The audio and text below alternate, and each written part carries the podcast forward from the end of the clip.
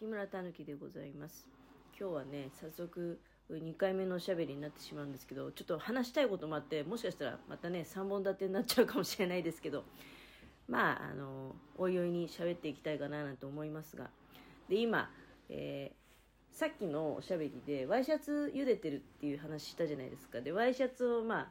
そこそこ茹でて であのお湯ごとね洗濯機の中に放り込んで今洗濯機を回している状態なので洗濯機の音もね、えー、聞こえるんじゃないかと思うんですがでさっきのおしゃべりで、まあ、今日110番の日っていうことでで、まあ、テレビが言うにはねテレビが言うにはあの結構イラン110番多いよみたいな話を多分してるんだろうなって、まあ、じっくり見てたわけじゃないんでねこうぼやぼやと寝ぼけ頭で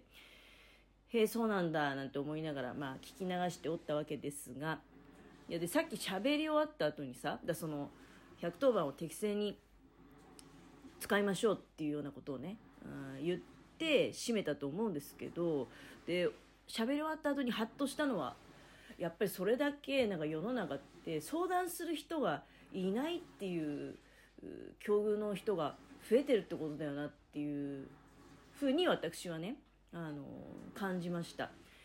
いやで私自身もやっぱり今そうだね。なんかうーん、まあ、なるべく自分で解決しようっていう気持ちは自分はね強いタイプだと思うんだけどそれでも何かあればやっぱり家の者に相談したり。さすがにもうね親にね、あの困りごとを喋るってことはないね、あの例えばほら相談っていう形じゃなくてもさ世間話的にこうパッと言うとしてもねあの悪い話はあまりしないよね。まあ、本当に必要があってあのもしかしたらだから突発的にねいきなりダイレクトに最悪の事態を報告するよりはあちょっと下話しといた方がいいなっていうような内容のことってあるじゃない？例えばまああのね。例えばですよ。例えばなんだけど、まあ、実際ちょっとそういうと危ういなっていう感じとかもあるんだけど家の者の実家の人たちとかさちょっとうちよりもそうだね。ちょっとね上なんですよ世代的に。ちょっとだけね年上の皆さんっていう感じなのであの、まあ、ほら病院に入ったりとか出たりとかさあるわけじゃない。そういう情報はねあの、まあ、しょっちゅう逐一報告するってことじゃないんだけどちょっとまああこれ動きあんなっていう時は事前に言ったりっていうのはあるよ。だけどほとんどねやっぱり相談はまずしないし報告だよね。うん。でそうね。親戚も目立ってそういうような世間話するような親戚もいないし友達もいないしと、うん、これでこのまま年取ってってね本当に相談する先がわからない事態が生じちゃった時にやっぱお年寄りが私多いんじゃないかなと思うんだけどその110番。とりあえずしていこうかみたいなね。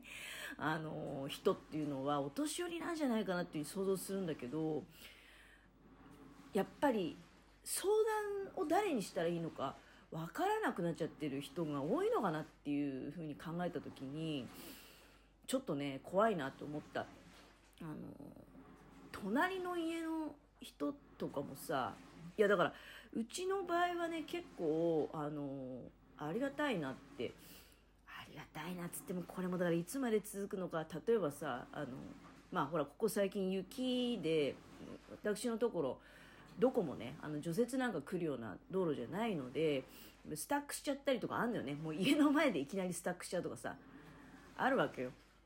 ね、そういう時にあのまあ呼ばれて出ていくってことはないよ、うん、ただほら窓から例えばさ音とかも聞こえるわけじゃん。あのあこれスタックしてんなみたいな音とか聞こえたりとかで窓から覗いたらあ隣の人スタックしちゃってるなっていう風になった時に、まあ、出て行ってみんなでじゃあそのスタックした車どうにかしようみたいな動きがあったりとかでうちなんかもこの間の時あったんだよね。あの家のものの車がちょっと車庫車庫に入るのに大体今そうなんですよ。車庫から出てスタックするか車庫から車庫に入ろうと思ってスタックするかっていう感じなんだけど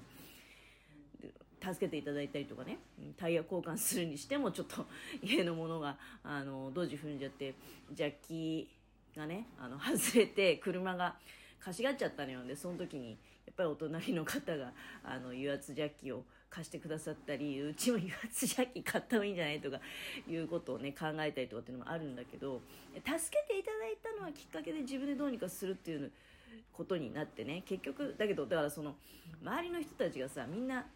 正直お年寄りしかいないのよ。我々が一番若いと言っても過言ではないぐらいあの子供も少ないしね。だからあやっぱりまずどこに相談したらいいのっていうことをあの悩んでしまうような日が来るんじゃないかとその挙句にちょっと110番しちゃおうかなみたいな ことがねなんか、うん、起こっちゃうんじゃないかっていう気がした。怖いですよね。まあ、なんとかねあのだから今の私にだからできることは極力ねいやいつもそういう思いでやってるの。あの自己解決能力を高めるために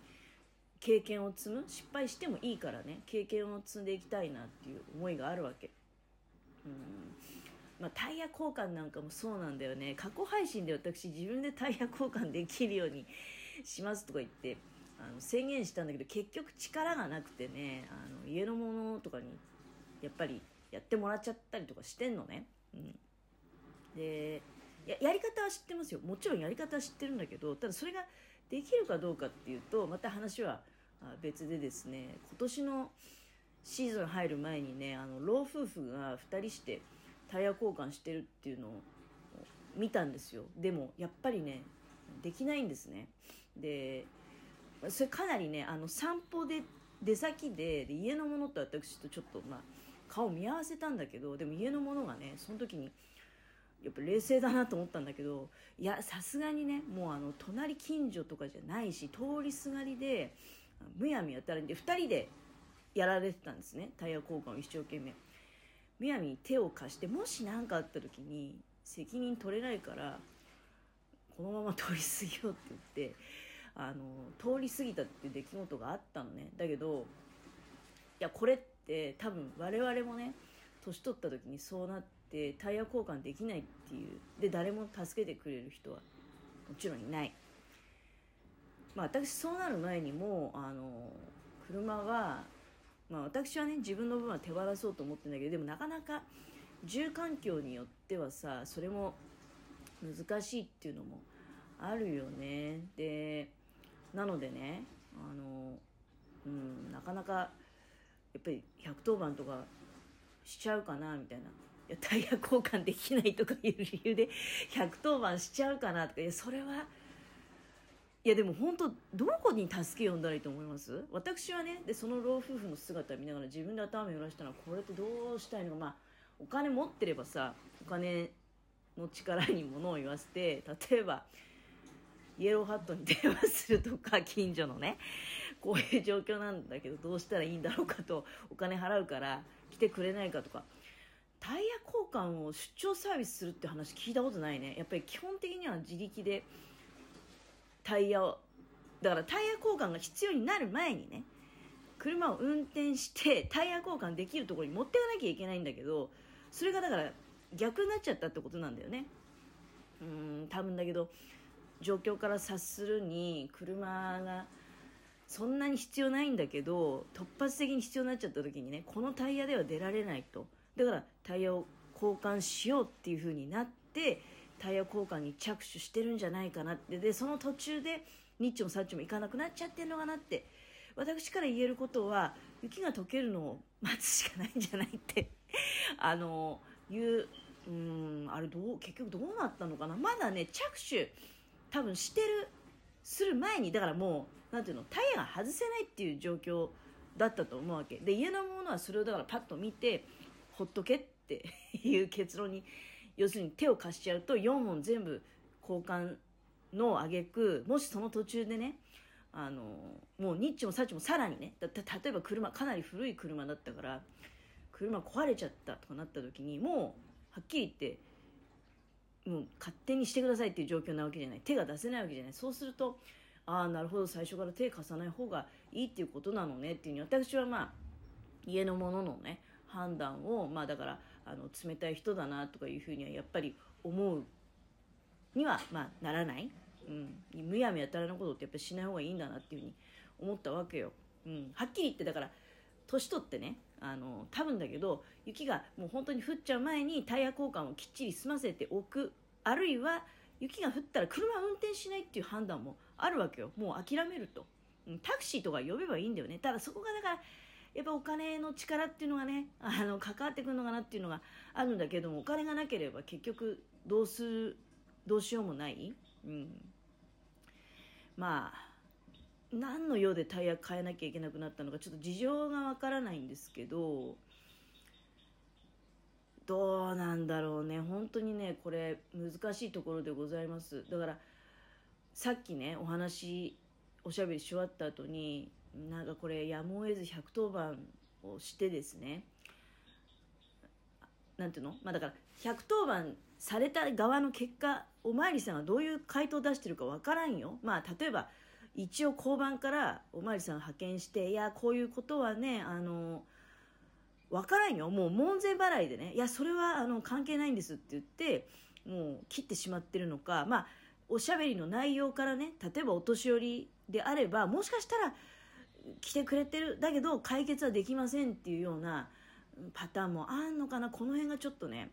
なかなかそのテレビの報道からはねやっぱり、うん、伝わりきらない部分ってあるよね。でも私は、うん、だからさっき自分のおしゃべりとこう合体させてね、